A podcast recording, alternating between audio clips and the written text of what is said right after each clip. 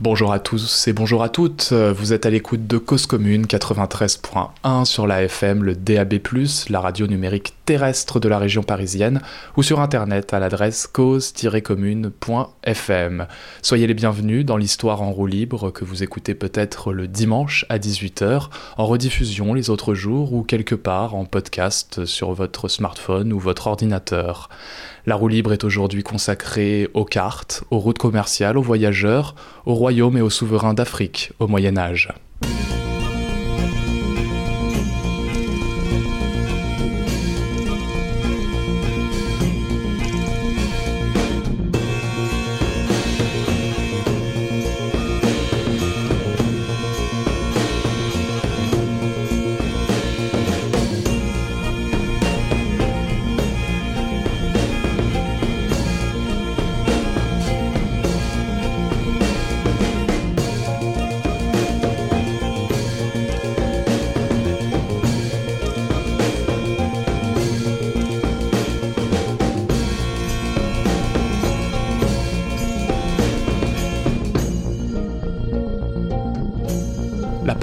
De notre histoire est une carte que l'on appelle l'Atlas catalan.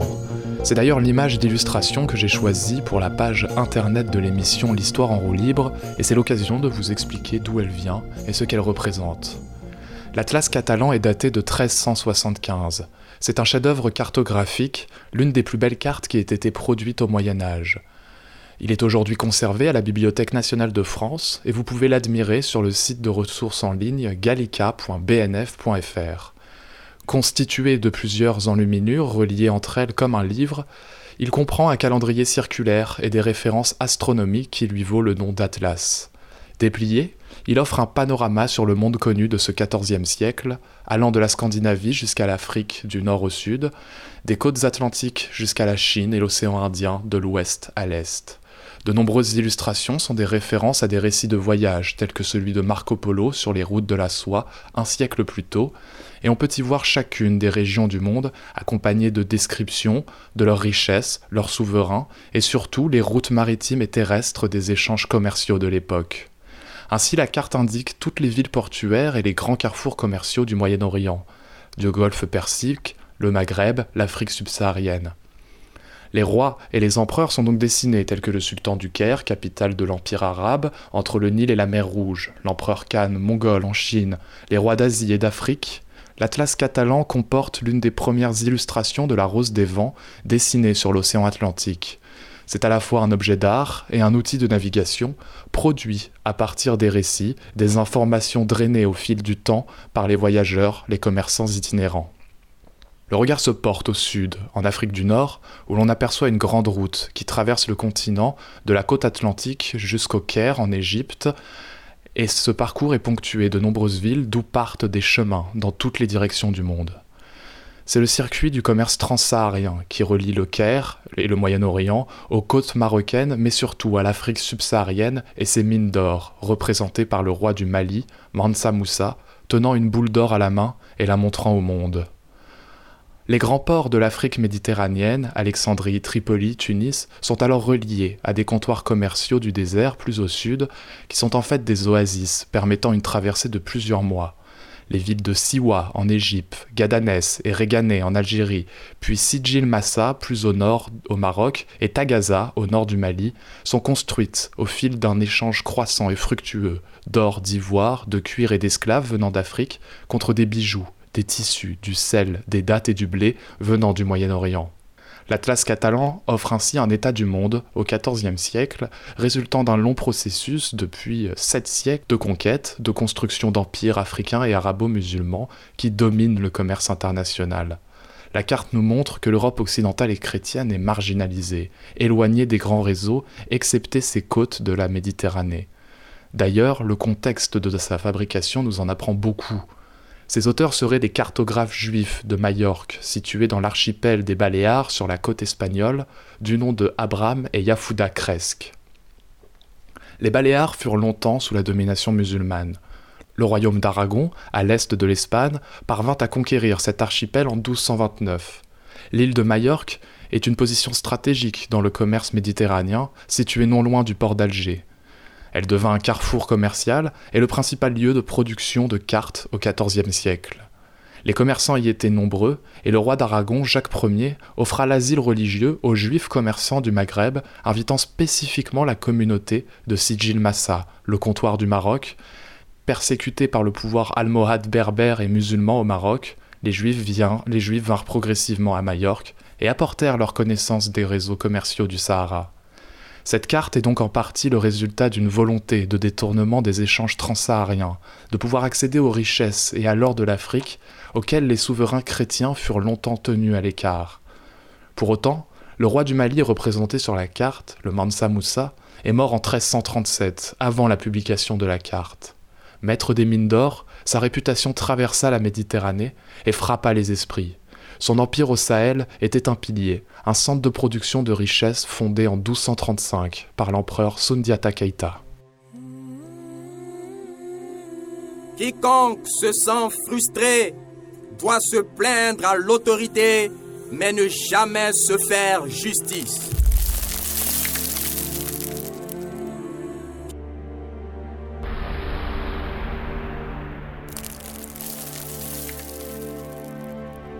Bonne arrivée, mon fils. Hum. Tout le royaume sait que cette prédiction qui dit que le fils de ta Sogolon deviendra empereur, c'est une invention pure.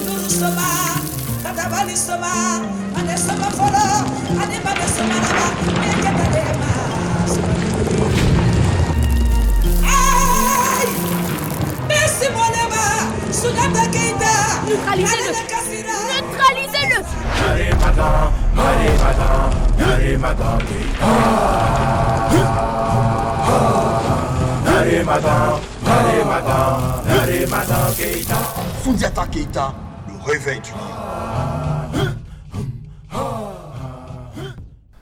Nous venons d'écouter une des bandes annonces du film animé Sundiata, le réveil du lion, produit par Africa Toon en 2014. Ce film raconte l'épopée légendaire du fondateur de l'Empire du Mali au XIIIe siècle, épopée qui nous est transmise euh, au fil du temps par les Giro, les bardes communicateurs officiels, les transmetteurs d'histoire des communautés d'Afrique de l'Ouest, et c'est donc une histoire issue de traditions orales, de récits transmis à euh, l'oral dans l'Afrique subsaharienne. Selon la légende, Sundiata Keita serait un descendant d'un des serviteurs de Mahomet, le prophète de l'islam. Cela place le récit dans une construction de légitimité politique et religieuse suprême et témoigne de l'aboutissement d'un processus d'islamisation des élites de certains peuples d'Afrique subsaharienne. Sundiata Keita est né dans la ville de Niani en 1190. C'est la capitale du royaume Mandem, situé dans l'actuelle Haute-Guinée. Fils du roi, il est infirme et moqué par les autres femmes de son père. Un jour, une insulte de la première d'entre elles le fait bondir. Il se met debout pour la première fois et fait preuve d'une force colossale, déracinant un baobab et offrant les feuilles à sa mère. Son père, face à cette scène, décide alors d'en faire l'héritier légitime. Mais voilà que la première femme, jalouse de sa concurrente, la mère de Sundiata Keita, empêche son accès au trône et les oblige à s'exiler vers d'autres royaumes voisins. Pendant ce temps, un roi sorcier très cruel, du nom de Sumaro Kante, s'empare de Nyani et du royaume Mandem. Sumaro Kante est le roi de la région de Soso, un grand territoire au nord dans la région du Ghana actuel, qui radie des villes et s'empare d'esclaves dans l'arrière-pays. Sundiata Keita, grandi dans les cours des royaumes voisins, aurait alors coalisé plusieurs peuples et royaumes, dont ceux qui étaient déjà entrés en sédition contre Sumaro Kante, et il emporta une guerre, décida alors de réunir différentes chefferies de la région en une seule entité politique. L'Empire du Mali est né en 1235. Il aurait alors établi avec les autres tribus la charte du Mandem, aussi appelée charte de Karukan Fuja, considérée pour certains comme la première déclaration des droits de l'homme. Cette charte, dont il existe plusieurs transcriptions, est inscrite au patrimoine culturel immatériel de l'UNESCO en 2009. Nous avons résumé euh, à grands traits de l'épopée légendaire de Sundiata Keita. Il existe plusieurs versions. Elle euh, appartient au mythe, à la légende, elle emprunte à la magie, et les événements euh, qui nous sont racontés ne peuvent être avérés, mais nous informent tout de même d'une situation politique au XIIIe siècle dans un espace allant du sud du Sahara jusqu'aux côtes atlantiques de l'Afrique subsaharienne. C'est un espace morcelé entre diverses chefferies, tribus et royaumes que Sundiata Keita aurait réuni, euh, aurait pacifié à travers la charte de Karukan Fuja, qui euh, stipule, pour en citer quelques exemples, qu'une vie est une vie, une vie n'est pas plus ancienne ni plus respectable qu'une autre vie, de même qu'une autre vie n'est pas supérieure à une autre vie. Elle stipule que nul ne s'en prenne gratuitement à son voisin, que nul ne cause de tort à son prochain, que nul ne martyrise son semblable.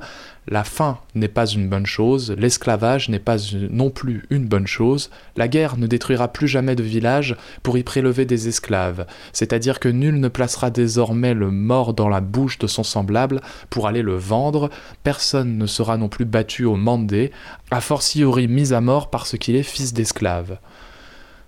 Voilà quelques exemples de cette charte et certains historiens contestent l'authenticité de telles règles, de telles déclarations, d'autant plus qu'elle fut transmise oralement et redécouverte entre guillemets dans les années 60-70.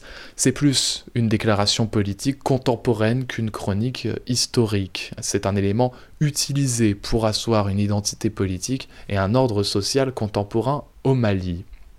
Alors cette charte ne peut donc pas être prise au mot, mais euh, tout de même les paroles abolitionnistes traduisent un contexte, un courant de pensée euh, au XIIIe siècle dans ce territoire qui visait à construire une centralité protectrice pour ces peuples réunis dans l'Empire, pour se protéger contre les razzias d'esclaves au profit des royaumes arabes et berbères au nord, au Maghreb, on comprend ainsi que l'affiliation à l'islam du fondateur Sundiata Keita est un gage de protection, puisque selon les textes, aucun musulman ne peut être réduit en esclavage à cette période médiévale. Une structure était née et l'empire pouvait prospérer, d'autant plus qu'il appartenait à l'Oumma, la nation islamique, et bénéficiant alors de manière plus directe euh, au grand marché arabo-musulman. L'Empire possède des mines d'or et des esclaves, car malgré les paroles abolitionnistes de la charte, la traite se prolongea, les captifs exploitaient ces mines et simplement leurs territoires d'origine furent déplacés vers le sud, plus vers l'arrière-pays de ce qu'on appelle alors l'Empire du Mali. Vous êtes toujours à l'écoute de Cause Commune 93.1 FM dans l'émission L'Histoire en roue libre.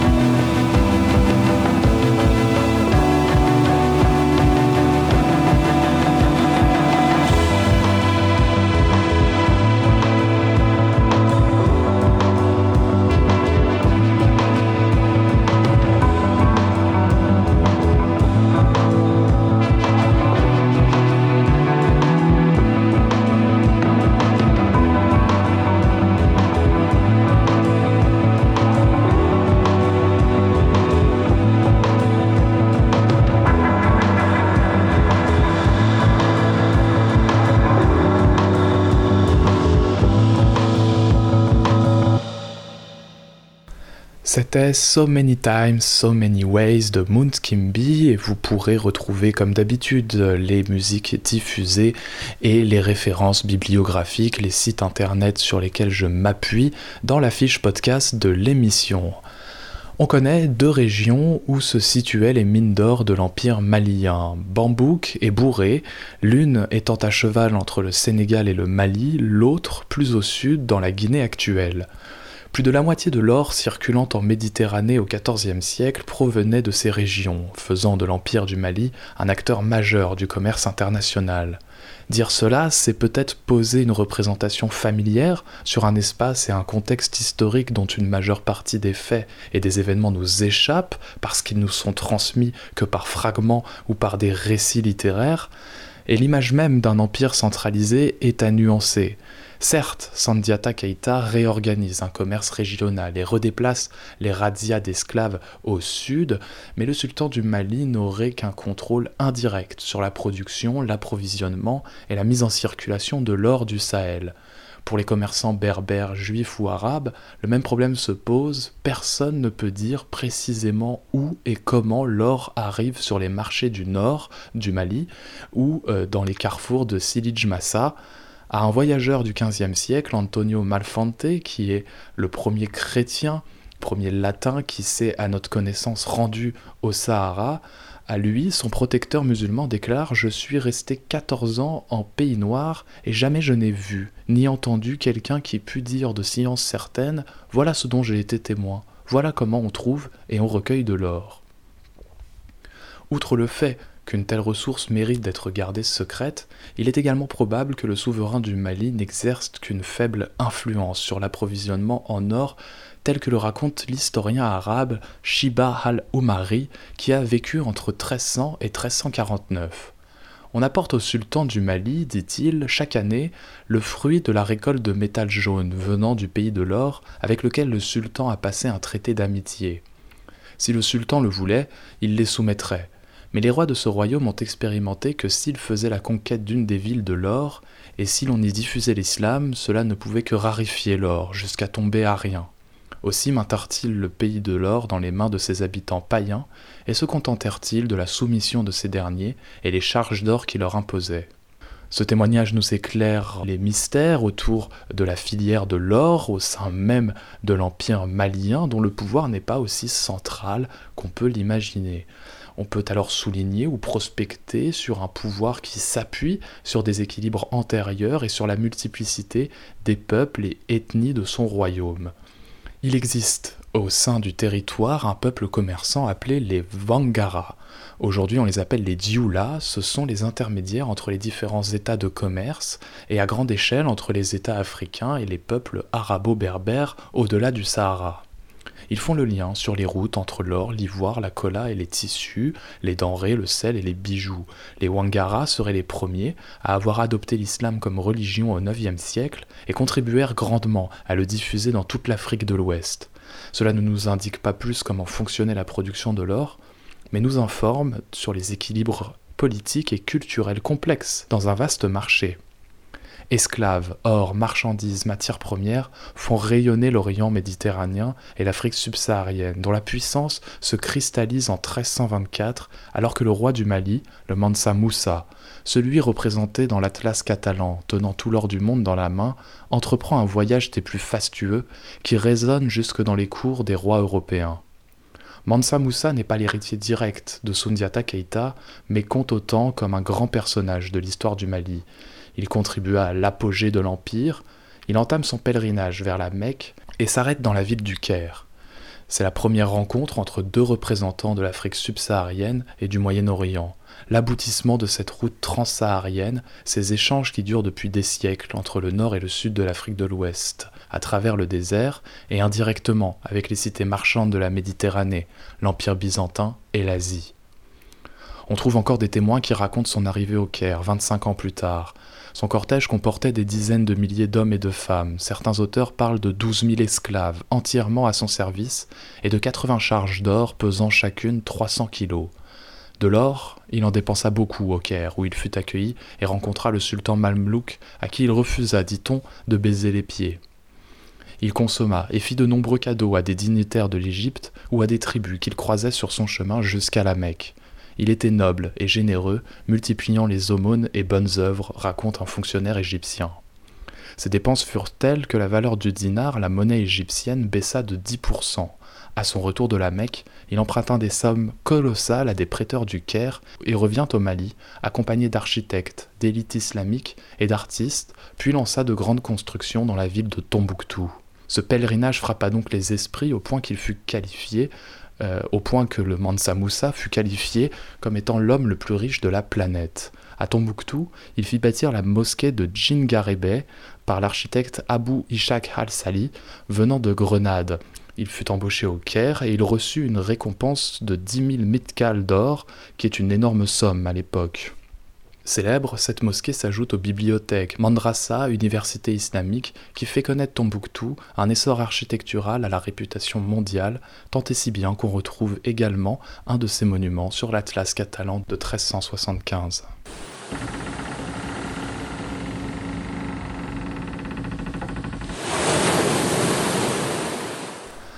Ce temps des grands empires est aussi celui des voyageurs.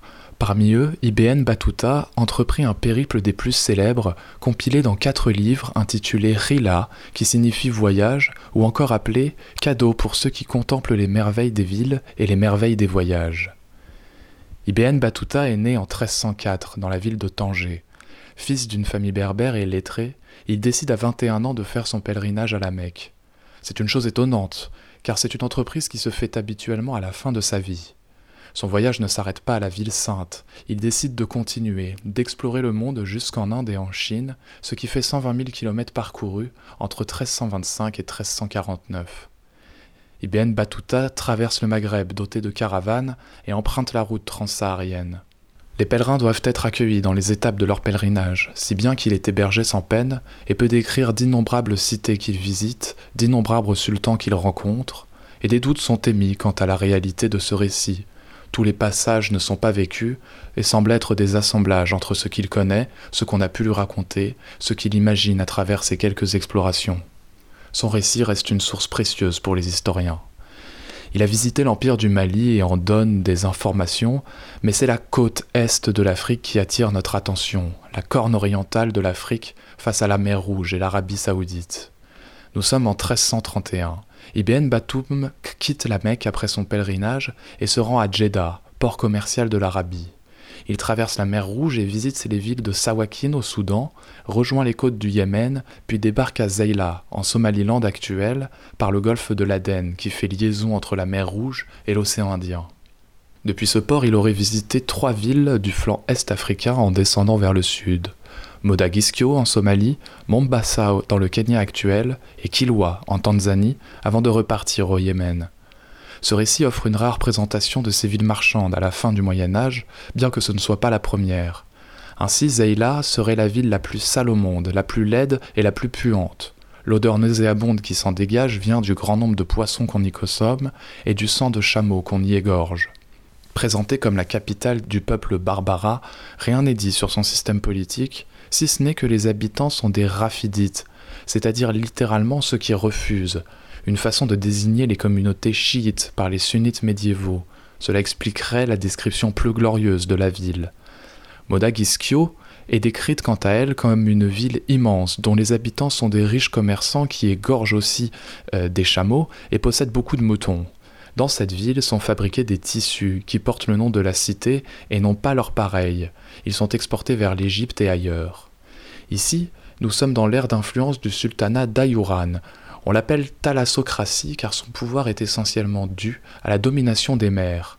En plus de Modagiskio, les ports de Merka et Brava sont des points de vente des plus lucratifs, commerçant avec les Indes à l'ouest et l'Égypte au nord.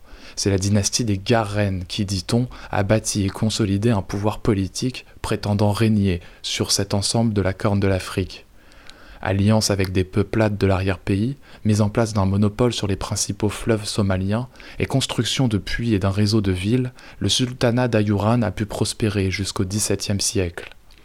Ibn Batoum rencontrera le sultan un vendredi dans la mosquée de Modagisko. Pieux et musulman, il ne tarit pas d'éloges à son égard, donnant une raison politique à ce récit. Ce récit de voyage est une description des grands souverains de l'islam à travers le monde qui sera remise à son propre souverain du Maroc, Abou Inan Faris. Poursuivons le périple. À Mombasa, le pèlerin n'y resta que peu de temps. Dans ce qu'il décrit comme une île, on y récolte un fruit qui ressemble à l'olive. Les habitants de l'île n'ont pas de céréales. Leur nourriture se compose principalement de bananes et de poissons. Ils sont de rites chaféistes. Gens pieux, chastes et vertueux, leurs mosquées sont en bois, très solidement édifiées. Tout comme Zeila, c'est une ville-étape vers un centre plus important, Kilwa.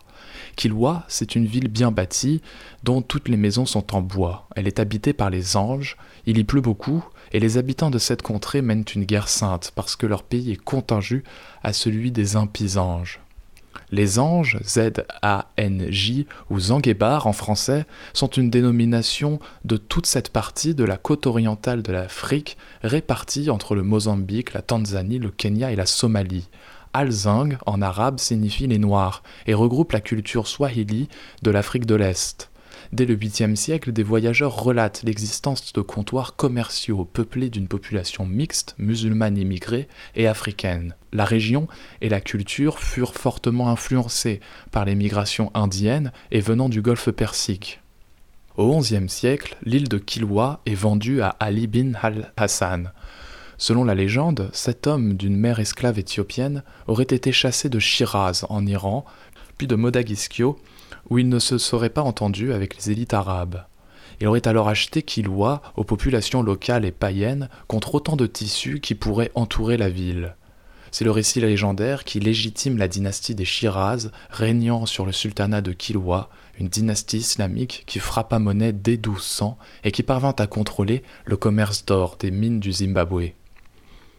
Ibn Battuta relate des tensions persistantes entre les communautés non musulmanes et les pouvoirs, les élites d'origine arabo-perse de la région, et fait référence à ce mythe, donnant un aperçu à toute l'importance du textile dans la culture de Kilwa. J'étais en compagnie de ce souverain un vendredi. Il sortait de la mosquée pour se rendre chez lui. Un derviche yéménite l'aborda. Abu al-Mawib. C'est moi, derviche. Que désires-tu? Donne-moi les vêtements que tu as sur le dos. Bon, je vais te les donner. Tout de suite. Mais oui, tout de suite. Le sultan revint à la mosquée, entra chez le prédicateur, mit d'autres vêtements et dit au derviche Entre et prends-les.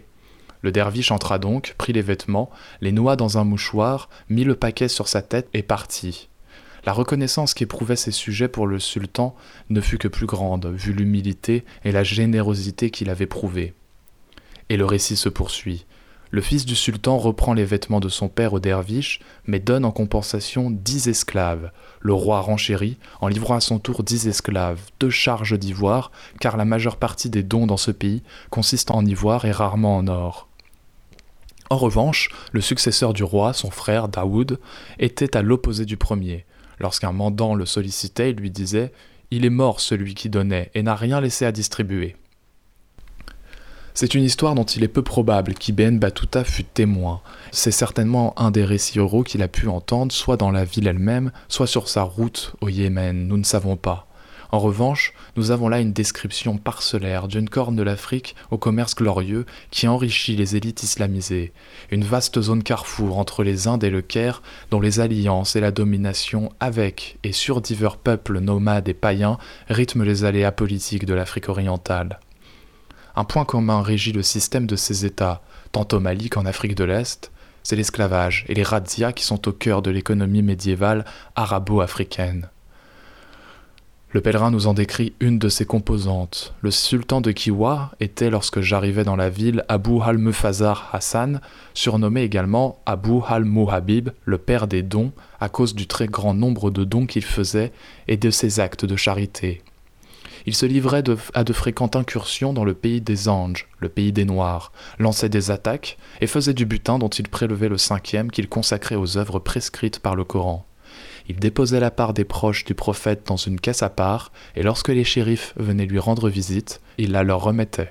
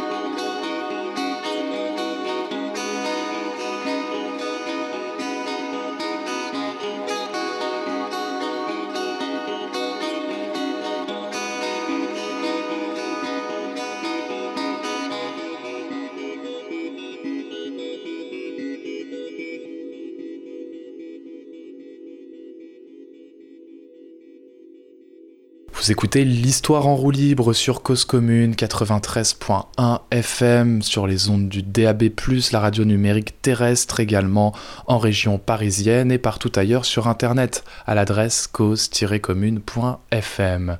Le titre diffusé que nous venons d'écouter s'appelle Autoroute de Dôme. Nous sommes à présent au-delà de l'équateur, dans l'hémisphère sud au niveau de la côte atlantique où se situait le royaume du Congo. Les légendes sur sa fondation font état d'une scission dans la communauté du petit royaume de Bungu, situé sur la rive nord du fleuve du Congo. Le fils du roi, appelé Lukeni, aurait fait sécession. Il se serait installé auprès d'un guet avec ses partisans et demandait le paiement de taxes pour passer le fleuve. Une dispute éclata avec sa tante qui refusa de payer. Lukeni l'éventra, ce qui constitue un crime d'autant plus abominable qu'elle était enceinte. Soutenu par ses compagnons, il aurait traversé le fleuve pour échapper à la vengeance de son père, se serait enfoncé dans les terres et y fonda un empire, un nouveau royaume sur les rives sud.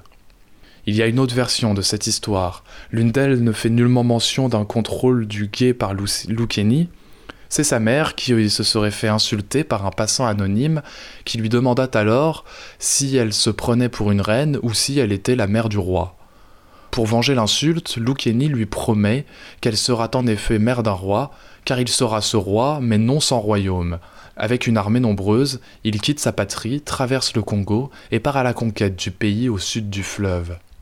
Une troisième version raconte simplement que Lukeni était le plus jeune des fils du roi, et dans l'impossibilité de régner, l'ambitieux aurait réuni une armée et s'installa de l'autre côté du fleuve.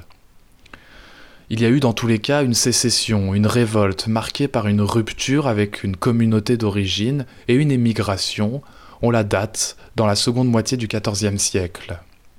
Cette traversée du fleuve correspond à une conquête, à une soumission de divers peuples qui habitaient sur la rive sud.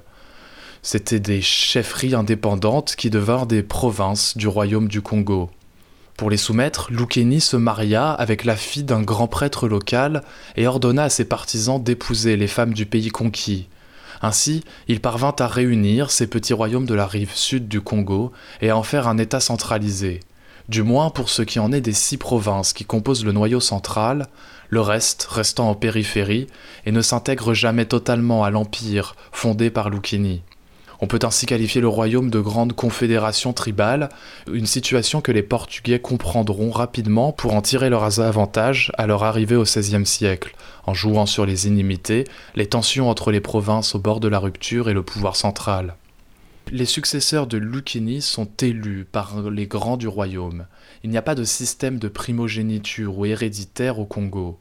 Cela n'empêche pas des prises de pouvoir violentes ou des luttes de factions pour imposer son prétendant, mais une décision collégiale doit être en théorie prise par les nobles pour choisir le souverain. Le roi du Congo est un roi thaumaturge, garant des bonnes saisons, des bonnes récoltes et d'un gibier abondant. Dans le royaume, la terre appartient au roi, et donc au royaume à l'État. Elle est considérée comme inaliénable. À la mort d'un sujet, tous ses biens immobiliers, terres et maisons revenaient au roi ou au chef de la province qui en usait de leur bon gré chaque héritage de biens meubles ou d'usufruit devait être consenti par l'autorité. C'est le maintien d'une inégalité traditionnelle qui rend culturellement impossible toute idée de s'enrichir. À la différence de la nôtre, de telles sociétés restent attachées à la croyance que la somme des biens dans l'univers est immuable et qu'un individu ne peut s'enrichir qu'aux dépens de quelqu'un. Leur vision du monde semble fondée sur la notion de la rareté, et non de l'infinité des biens que peut offrir la vie. Une personne ordinaire enrichie constitue une menace pour la communauté, d'où la mise en œuvre de mécanismes sociaux pour empêcher d'éventuels déséquilibres, écrit l'anthropologue George Forster pour décrire ce système. Ce n'est pas de l'or qui est exploité, mais du fer et du cuivre l'Empire du Congo utiliserait des coquillages et des carrés de tissu de raffia, un palmier de la région, comme monnaie, qui s'ajoutait au troc comme moyen d'échange. Les Portugais arrivèrent dans l'embouchure du fleuve en 1483. En 1506, le roi du Congo se fit appeler Alfonso Ier. Il régna jusqu'en 1543. Converti, il instaura le christianisme comme la religion officielle, ce qui ne sera jamais totalement adopté. Il commerça avec les Portugais. Construit des églises, évangélisa son peuple, construisit des écoles chrétiennes et envoya son fils ainsi que des nobles de son royaume au Portugal pour qu'ils deviennent des clercs. Son fils Henrique devient ainsi le premier évêque congolais de la région.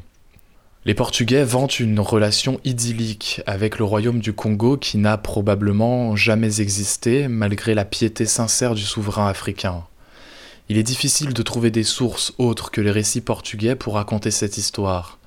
Mais l'Europe et la chrétienté séduisa le roi du Congo, Alfonso Ier, et une certaine élite de l'Empire, une mode qui reflète la volonté du souverain de moderniser son empire. Il est probable qu'il souhaita asseoir son pouvoir sur une bureaucratie lettrée.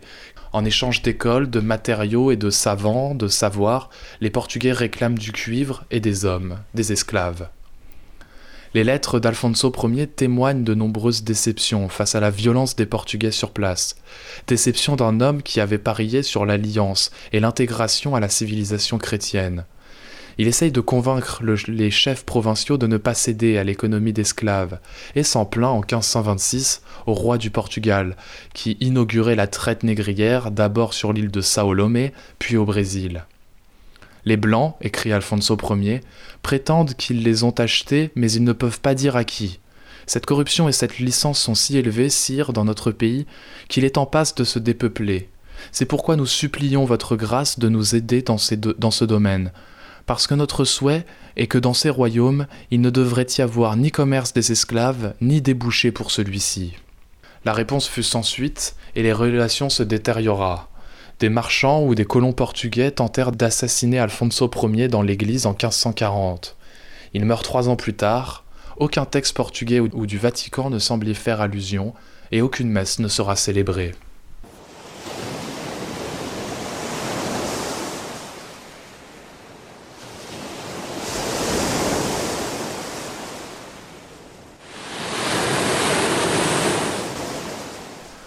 Alors on entre là en résonance avec les propos de l'historienne Aurélia Michel lors de la précédente émission, l'épisode 5 disponible en podcast, Histoire de l'esclavage, émission au cours de laquelle nous avions abordé, défini l'esclavage comme institution ayant formaté le racisme dont nous sommes aujourd'hui tristement les héritiers.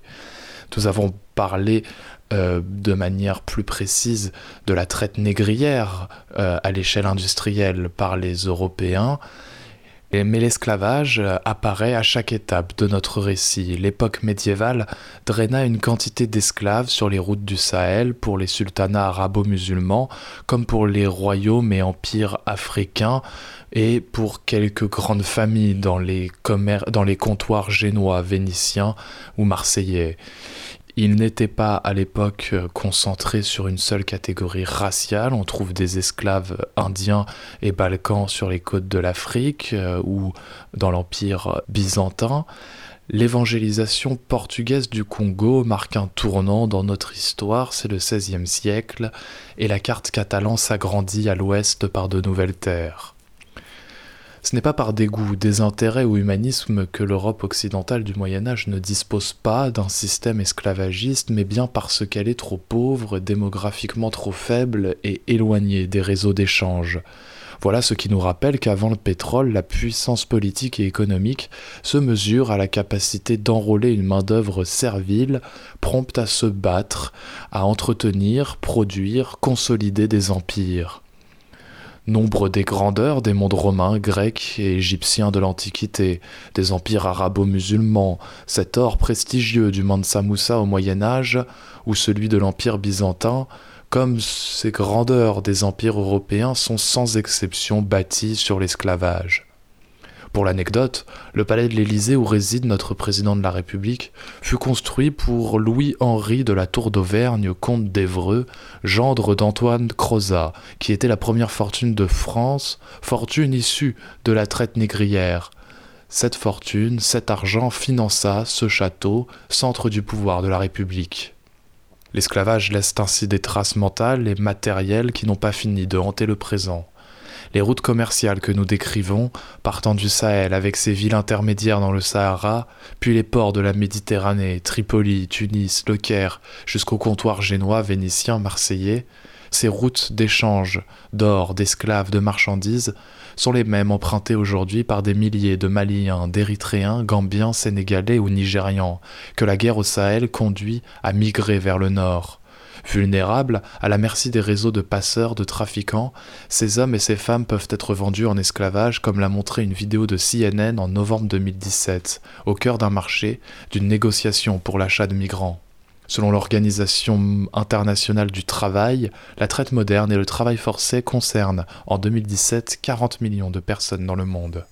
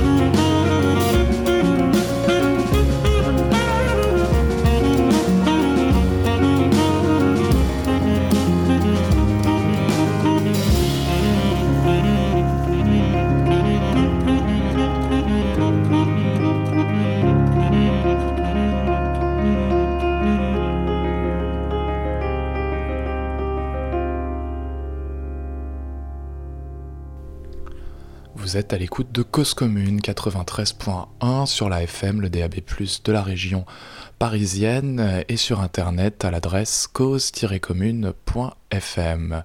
C'était Quiet Fire de Mamal Hand et nous approchons de la fin de cette histoire qui est évidemment incomplète. Nous avons retracé quelques légendes de fondation euh, d'empire du Mali et du Congo notamment. Nous avons retracé l'histoire de l'Atlas euh, catalan et on pourrait ajouter tant d'autres royaumes, tant d'autres voyageurs euh, et tant d'autres cités et villes qui continuent d'interroger archéologues et historiens.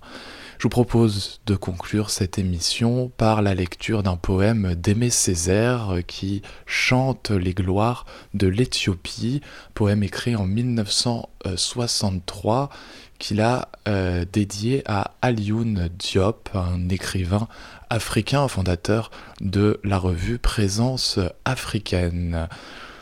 Addis Abea et je vis ce conte byzantin, publié par les pluies sur les fortes épaules de la montagne, dans l'alphabet fantasque de l'eucalyptus. Et de vrai, au nom du baobab et du palmier, de mon cœur sénégal et de mon cœur d'île, je saluais avec pureté l'eucalyptus, du fin fond scrupuleux de mon cœur végétal.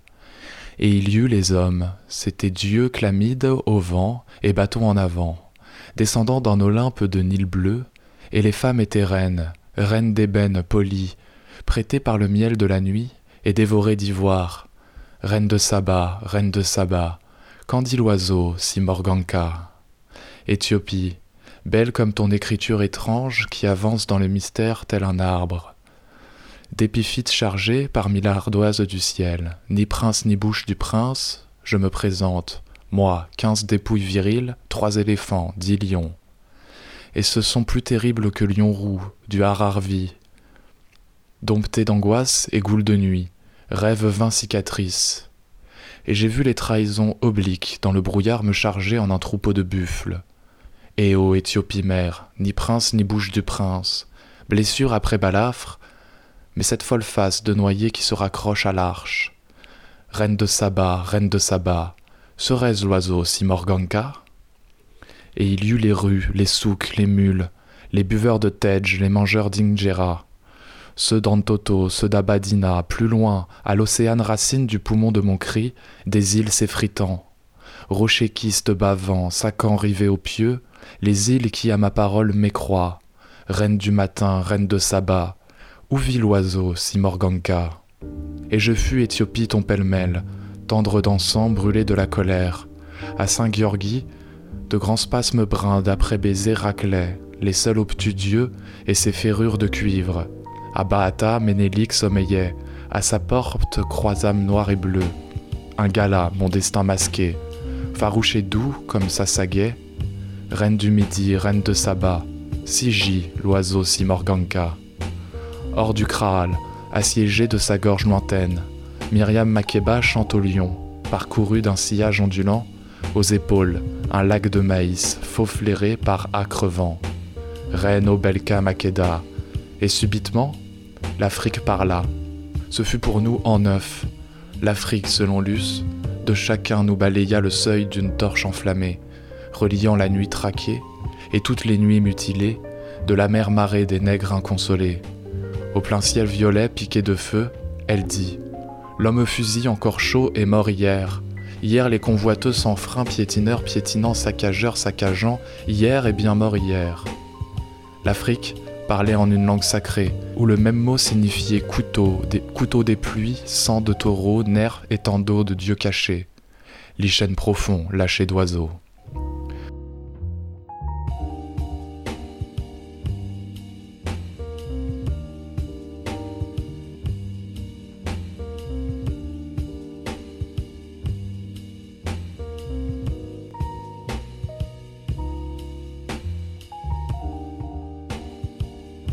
C'est euh, sur ces mots d'Aimé Césaire que nous allons nous quitter. Euh, merci euh, de m'avoir écouté. Vous êtes toujours à l'écoute de Cause Commune 93.1 sur la FM, le DAB+, de la région parisienne et partout ailleurs, à l'adresse internet cause-commune.fm. Vous pourrez retrouver toutes les références bibliographiques, musicales et podcasts, extraits de films sur la podcast de l'émission L'Histoire en roue libre. N'hésitez pas à aller sur, euh, sur le chat de Cause Commune, euh, vous cliquez euh, sur l'onglet chat, vous allez sur le canal L'Histoire en roue libre pour y faire tous vos commentaires, suggestions, propositions ou critiques. Je vous souhaite à toutes et à tous une excellente soirée, une très bonne journée ou une excellente nuit selon l'heure à laquelle vous nous écoutez et je vous conseille très vivement de rester derrière votre poste ou sur votre ordinateur pour la suite des émissions de Cause Commune. Salut à toutes, salut à tous.